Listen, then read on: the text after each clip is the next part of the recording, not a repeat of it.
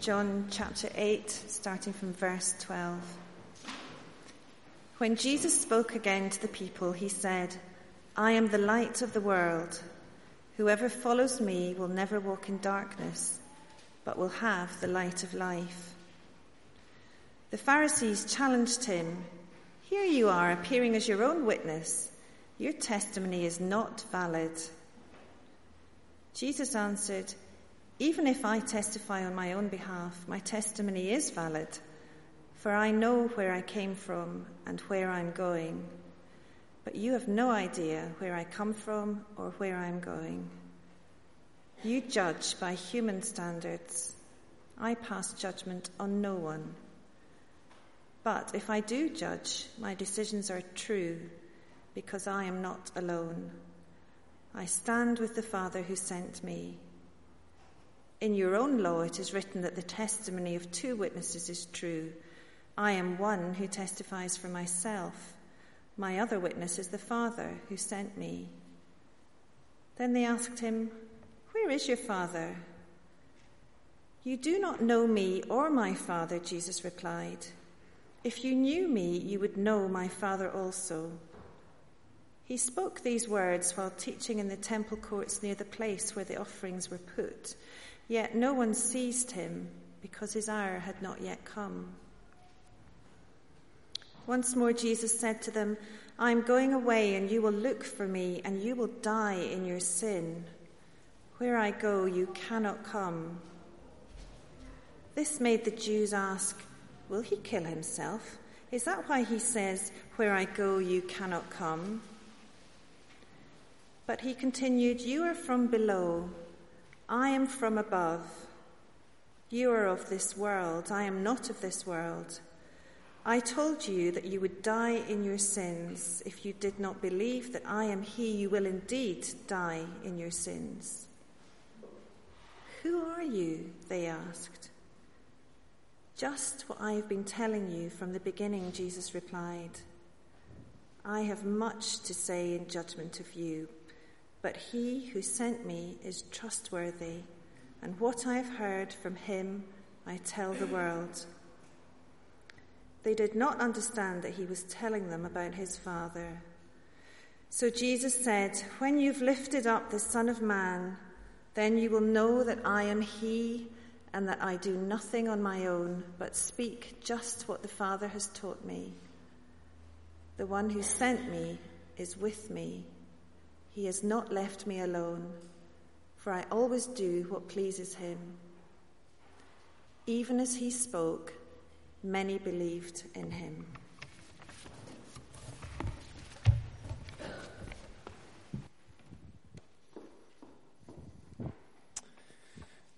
Thanks, Hilda, for reading that. Um, let me pray for us as we as we come to to hear God's word together. Um, Heavenly Father, you're very good at speaking, and we're often very poor at listening. Uh, the problem is never with your desire to speak to us, but it's always with our unwillingness to hear what you say, even for our own good. And so, as we've been singing about earlier, we rely on your love for us.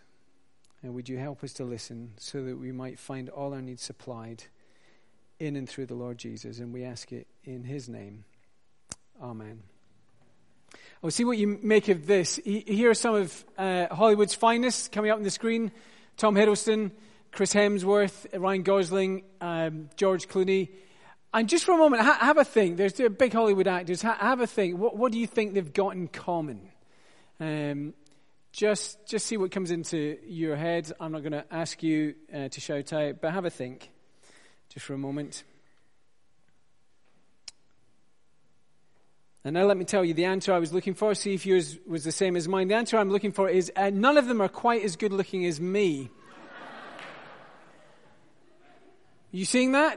Is that something you were seeing? Sometimes, isn't it? Sometimes, don't you find sometimes the camera just catches you and you think, oh, it, it almost takes your breath away. Um, I felt like that when I, I saw this photograph of myself. Can you see that? Or maybe you're, maybe you're someone who's sitting there thinking, that's, that's indefensible, that kind of statement. That's incomprehensible, that kind of statement. But look, leave that one. And let me, let me take you to another picture in your mind, not on the screen, but from the reading we've had. Uh, Jesus was up in the temple, and it was during the Feast of Tabernacles. And one of the things that would happen during that festival is in the temple area, four great lamps would be lit, huge lamps would be lit. And then during the celebrations, uh, there would be men, uh, worshippers, who would dance with, with flaming torches in their hands. You can imagine that. Um, and then the kind of Levitical musicians would let rip. I don't know what would come close to it. I, I guess if you could imagine if Songs of Praise with Michael Bublé's live band were doing the New Year's Eve's fireworks, something like that. The light from the temple.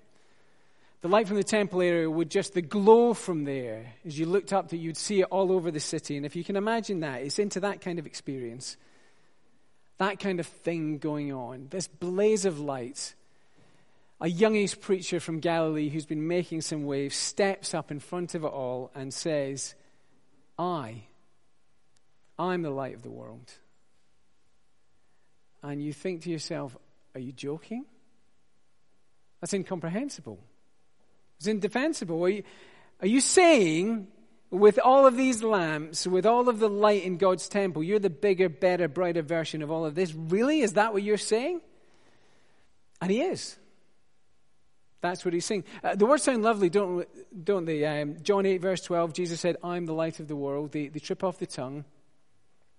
But they're actually staggering when you read them in light of the whole passage. They're scandalous. You understand what Jesus is saying? He's saying, You can only see things in light of who I am. He's saying, I'm the one who lets you see how things really are, what the world's like, what you're like. And it's a claim that without Jesus, no one, not you, not me, not anyone else, is really seeing anything clearly at all. Now, don't mishear that. He's not saying that you don't see things. Um, you see things. You see the world. You see your friends. You see your work. You see people falling in love. You see tragedy. You see heartbreak. You see all of those things. It's just that Jesus says, unless you see them in relation to Him, you're not really seeing them somebody falling in love, you've not really seen it. Some kind of tragedy, you've not really seen it unless you see it in relation to Him. You don't really know. That's quite a claim, isn't it? That's a scandalous kind of claim. He's saying all you'll do otherwise with life is you'll get a feel for it. And you'll make up for yourself what you think is going on. People do that all the time, don't they? So the person who says, uh, life's all about family. Or the person who says, career is the thing that drives me. Or the person who says, the only thing I want, the only thing I want is that one close relationship. What they're doing is they're all looking at life and saying, this is the way I see it. And Jesus says, no. I am the light of the world. It's an outrageous claim, isn't it? It's the claim to be the ultimate authority about everything and everyone. It's a global claim, it's for the whole world. There's nobody left out of this. I'm the light of the world. And it's, it's always going to be more than this, but it's never less than a claim to be God Himself. That's what Jesus is saying. And this says, Are you seeing it? Because in what follows, nobody seems to be seeing it, and nobody seems to be buying it what Hilda just read for us, John kind of gives us two scenes to look at. There's the one with the Pharisees, these religious leaders in verses 13 to 20, and then following on from that, it kind of expands out to the wider cr- crowd in verses 21 to 29. The Pharisees, their response, they kind of, well, they produce a sort of legal tangle. It was there in verse 13. They say to Jesus, Look, here you are appearing as your own witness. Your testimony is not valid. And they're saying, look, Jesus, we've got a way of judging you. And according to that, your claims are indefensible. We don't need to listen. And when it comes to the crowd in verse 21, Jesus tells them he'll be going away soon. And where he goes, they won't be able to follow. He's, he's talking about his death, but they don't get that. And in verse 22, they're all bewildered, talking amongst themselves. And they're saying, Will he, will he kill himself? Is that that why he says, Where I go, you can't come? by the time we get down to verse 25, they're saying, Look, who even are you? And you understand what these guys are saying. They're saying, Look, Jesus, we've got a way of judging you, and you're just incomprehensible. We don't need to listen to you. And it's worth remembering at this point, if you're, if you're visiting with us uh, this morning, we've been working our way through John's Gospel. We've been reading all the things that come up to this point. It's worth remembering the things Jesus is saying, these claims, they've not just come out of the blue. It's not like we've landed in chapter 8 and then from nowhere he said this. No, all the things he's saying, verse 25, Jesus reminds them are just what I've been telling you from the beginning. It's what he said all the way. He's made no secret of this. This is what he's always been saying about himself. Now, you get your head around this discussion, and I think we're being confronted with an interesting question. Uh, let me let me try and explain. A, a few weeks back, I got chatting with a young man who started attending our evening service. He told me a bit about himself. He's a medical student. He, he would say, he told me straight away, he's not a Christian. He, he doesn't believe in God, but he'd made good friends during his time at university who, as he put it, believed in Jesus. That's what he said. I've, I had some friends who believed in Jesus. They're always inviting me along to things. And I can't quite understand it. I don't quite get it. But I want to try and find out why, and that's, that's why he started coming along. And here's the interesting question. When it comes to Jesus Christ, with the person we read about in John's Gospel and the rest of the Bible, when it comes to Jesus, why do some reject his claims as indefensible? Why do some reject his claims as just incomprehensible? But then why do some hear what he says and regard him as the light of the world, as God? Why those different reactions? Look, even here on a Sunday morning, we're going to be a mix of people, aren't we? Uh, this is obviously, if you come in here, you know this is a Christian church. There are many people here who believe that Jesus is God. But there will be others who, who just don't see it. Maybe you're someone who's, who's grown up in, in a Christian home, been taken along to church, and you're here and you kind of know what people believe, but you, you've not quite got it yourself yet. Maybe you, you've come along, you're visiting, you're intrigued, and you're finding things out. You're not trying to be rude or awkward about this when you say you don't believe, but you just don't get it. The claims of Jesus seem indefensible or just incomprehensible. You're struggling with it. So, why is that? Well, part of the answer is here in these verses and in what Jesus says. Because Jesus wants to show us something about who we are and something about who He is. So here's the first thing, really. Uh, Jesus, the light of the world, he, he shows us something about ourselves. And Jesus is going to say in these verses look, the reason people don't see him is because we're blind to God in a very particular way.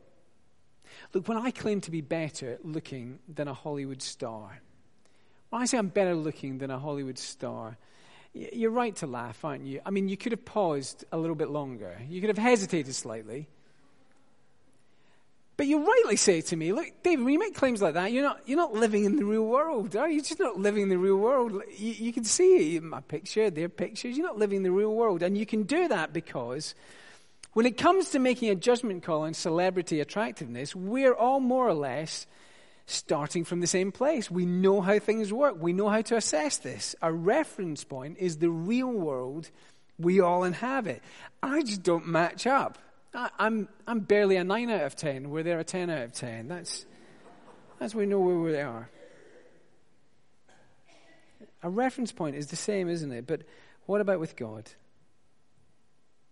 How can we make a judgment call on Him? If He really is who He says He is, an infinite, boundless God who created the entire universe, and here we are, tiny people on a tiny planet. How can we make a, a, judgment call on him? Do we have a reference point from which we can say that claim is indefensible? That claim is incomprehensible. Are we living in the same world, if you like, with God to be able to assess those kind of things? And Jesus says, we're just not. We're not. You see what he says to the crowd in verse 23, just top of uh, the page there at the left hand side? He, he says this to them You are from below, I am from above. You are of this world, I am not of this world. And then back over the page, back in verse 15, talking with the, talking with the Pharisees, he says a similar kind of thing. It's the same idea running through this passage. He says to them, You judge by human standards. There's, there's big ideas in that, but part of what Jesus means is look, none of us live in a place where we're capable of comprehending God, of making a judgment call on Him. But we think we can. People do it all the time.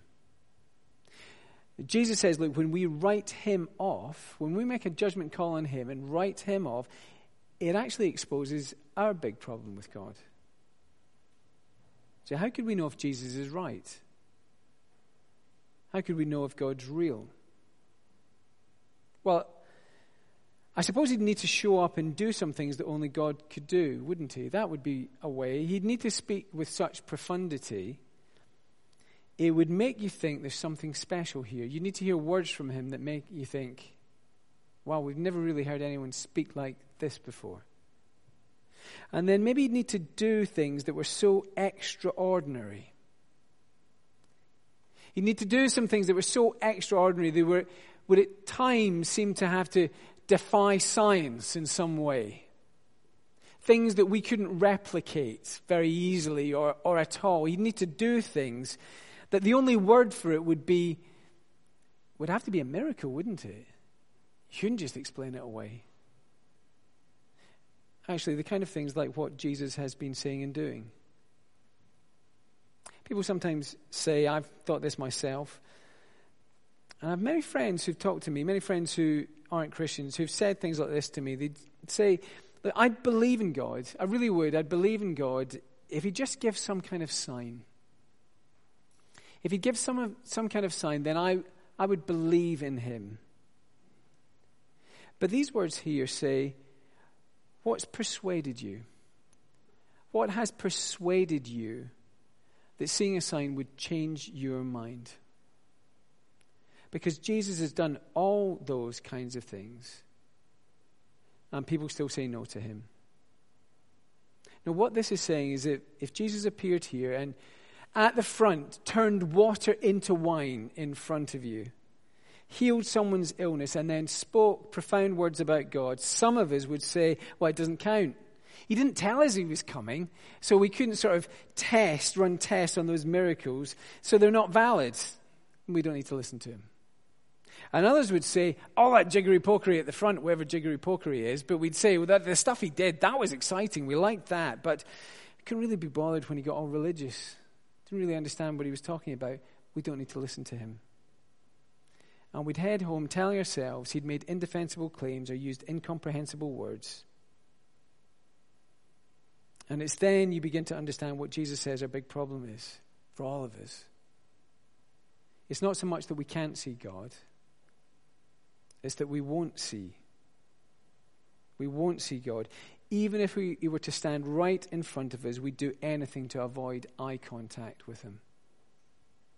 Verse 15, when Jesus says, You judge by human standards, what he's saying is the world you live in, the world you and I live in, has turned away from God. You want to ignore him and do your own thing with your time, with your money, your future plans, your relationships. And whenever God shows up, and starts to make eye contact with you, our inbuilt default is always now to make judgments on him on the basis of how can we keep God out of the picture. Whenever God begins to turn the lights on, our default is always to say, We can't see him. He's nowhere. That's a thought, isn't it? See, if what, what if that's true? what if what Jesus is saying here is true? Because that would mean, that would mean one of the symptoms of rejecting God would actually be persuading ourselves we're not really doing it. That's a slightly terrifying symptom, isn't it? One of the symptoms of rejecting God would be convincing ourselves we're open minded people. But God hasn't been convincing. And the word the Bible uses for that kind of living, it, one of the words it uses is sin. It's not, it's not a word people use very commonly now in the proper way. It kind of gets lumped in with kind of naughty things that we do, eating too much. Talk about that kind of way. The Bible means it's kind of missing the mark in terms of living God's way. Uh, we, we don't want to live it. We'll miss the mark deliberately. We'll go and do our own thing. And that's why Jesus says to this wider crowd in verse 24 I told you that you would die in your sins. If you do not believe that I am He, you will indeed die in your sins. All the way through this conversation, speaking to people who think they can make judgment calls about Him, Jesus is saying to them, because of sin, because of the way you want to ignore God, you won't see who I am and so you won't know who God is. And because you live without me, you'll also die without me. Don't know if you know the name James Brokenshire. If you follow politics, he's a Conservative cabinet minister. He, he was, I think, the, the cabinet minister for Northern Ireland, minister for Northern Ireland. December last year, Guess round about this time, I think he was at home. He, he said, I heard in an interview, coughed into a hanky or a tissue and noticed there was some blood in it and thought that doesn't look right. Went and got it checked out, discovered, eventually after tests and getting all sorts of things checked out, discovered what was wrong was actually life threatening. He had quite a serious operation. Amazingly, five weeks after the operation, he returned to Parliament. I heard an interview with him this week where he was asked, Look, were, were you ever tempted to think, I'm too busy? I mean, you're, you're a cabinet minister. He was the minister for Northern Ireland. All the stuff with Brexit, with the, what's it called, the backstop for Brexit, all that kind of stuff going on. Were you ever tempted to think, I'm just too busy? I'll just leave it. It'll be all right. You know the way blokes do? A, a cold will floor us. But if anything else is hanging off, we'll just try and ignore it because it's too awkward to go to the doctors and too inconvenient. And he said, Do you know what? I really was. I was really tempted to ignore it. It was just a little symptom. But I told myself it doesn't seem right. I need to be sure. And Jesus is saying here look, one of the symptoms of what sin does to us, one of the symptoms for our serious problem with God is that you will struggle to believe Jesus is who he says he is. And when it niggles, when it feels like eye contact is being made and it niggles with you, you'll find it easy to push it aside. And he's saying, don't do that. Don't do that. The symptoms revealing a more serious spiritual problem. Not seeing Jesus means you don't know God. However else you think of yourself, however spiritual you think you are, however close to spiritual things you feel you might be, if you don't see Jesus for who he is, you don't know God at all. You're living without Him and you'll die without Him, and all you'll be left with is the consequences of a sinful life, an eternity without God and any of His comforts and blessings, and an eternity that will only be full of His right anger at our sin. That's a hard thing, isn't it, to hear? It's what Jesus says in these verses you will die in your sin. See, at this point, you can almost understand why some want to say, you know, one of the troubles with Christianity is, is it's just so negative. It's always down on people. But that would be like saying uh, the doctor that James Brokenshire spoke to, who gave him his diagnosis, was just down on him, just being negative. And that would be to misunderstand why Jesus says what he says. Because not only does he show us something about ourselves, he also shows us something about himself. Here's the second and last thing to think about. I don't know if you noticed, verse 27, if you've got that in front of you, the crowd, John tells us, who's, who's writing this, the, the crowd didn't understand Jesus was telling them about his Father, and so Jesus speaks to them again. And in light of that, he's not just having a laugh with him. He's not just saying in any way, oh, you're so slow to get this. No, in light of that, he says what he says next, verse 28. So Jesus said, When you have lifted up the Son of Man, then you will know that I am he, and that I do nothing on my own, but speak just what the Father has taught me. To people who are struggling to get hold of who Jesus is, he says, There is something that's going to happen.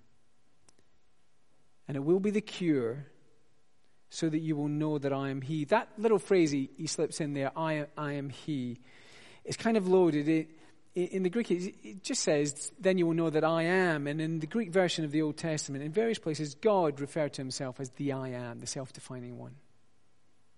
It's another way Jesus is beginning to say to these people, Do you know who I am? Do you understand what I'm claiming to be? And Jesus is saying there is something that can provide a cure for our spiritual blindness, for the consequences of sin. And he describes it like this When you have lifted up the Son of Man, then you will know. In John's Gospel, lifting up the Son of Man is, is one of the ways Jesus refers to the kind of death he's going to die on the cross. He's going to be lifted up. And John, in his Gospel account of Jesus, he gives an expl- explanation for for why we are the way we are. That we're people who are very far from God, that we live our own way, that we're sinful, and that we face God's judgment, and that even with that, none of us are looking for God. In fact, we're trying as much as we can to pretend He's not there, to pretend His judgment is not real, to tell ourselves we can just live our lives any way we want and then go off quietly into the night. What can be done for people like that? So hell bent on going away from God. Well, Jesus says, John 8 12, I'm the light of the world. Jesus has come as the light of the world to confront us with God's judgment, even if it feels awkward, and then to comfort us with God's grace. And the place, he says, where we'll see it most clearly is at the cross. So, what kind of light does the cross give us? Why did Pete and Katie and the family need to keep the cross in view in all their plans and preparation as they go on into ministry in Ethiopia? Why do we as a church family here in Cambridge need to keep the cross in front of us? Why do you, as you're, you're talking with friends and colleagues in the workplace, need to keep the cross in front of you as you meet lovely people who you're friends with who don't know Jesus? Was because it shows us the holiness of God. If we are ever to think the things we do wrong are not really serious, that if there is a God, He'll be our big heavenly mate and everything will be all right, the Bible says you're blind. Look at the cross and see the blazing anger of God poured out on our sin. The cross will show us the holiness of God but it shows us the grace of God. If we are ever to think the God of the Bible is some mean tyrant, a dictator to be derided and avoided, the Bible says, You are blind. Look at the cross and see the one who is himself God and see what he's taken on himself. God's anger at our sin poured out on him for you. So that if you believe in him, you can find forgiveness a new life knowing God. So, why do we need to hear this? Look, Christian, if you're someone who comes along here and you, you're a Christian, do you want to keep a clear view of who you are and who God is? Do you want to walk through your, your work and your family life, your relationships, your friendships, all the decisions you have to make? Do you want to walk through them seeing clearly, knowing the light of the world? Well, then you need to look to the Jesus who died on a cross for you. Keep him in view. And if you're someone who's coming along here and you're intrigued by it,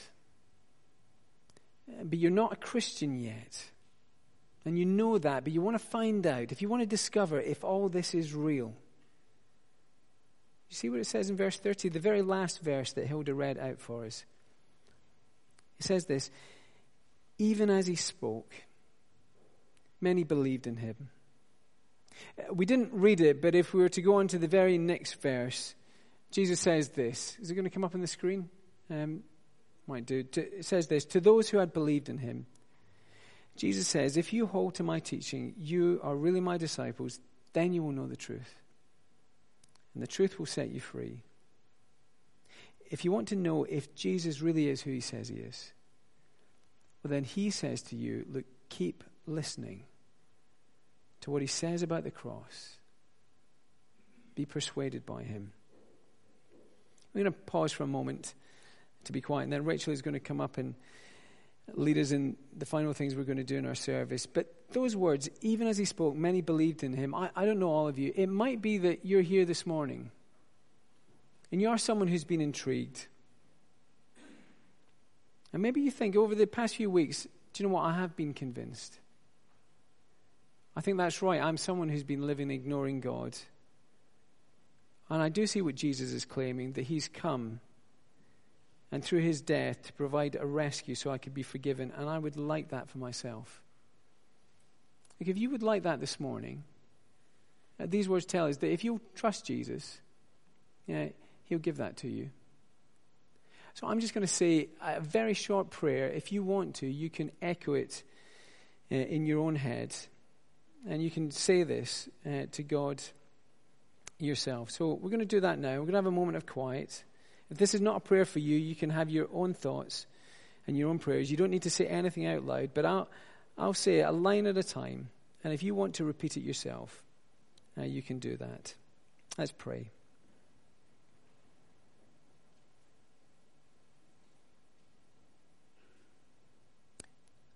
Lord Jesus, I've heard these words from the Bible, and I think they're true. I am someone who's lived life ignoring God. And I've lived life doing my own thing. But I hear what you've said about being the light of the world. And that you've come to offer me forgiveness through your death on the cross. I believe that and would like it for myself. Please, would you forgive me and give me the new life that you're offering? And I ask it in your name. Amen.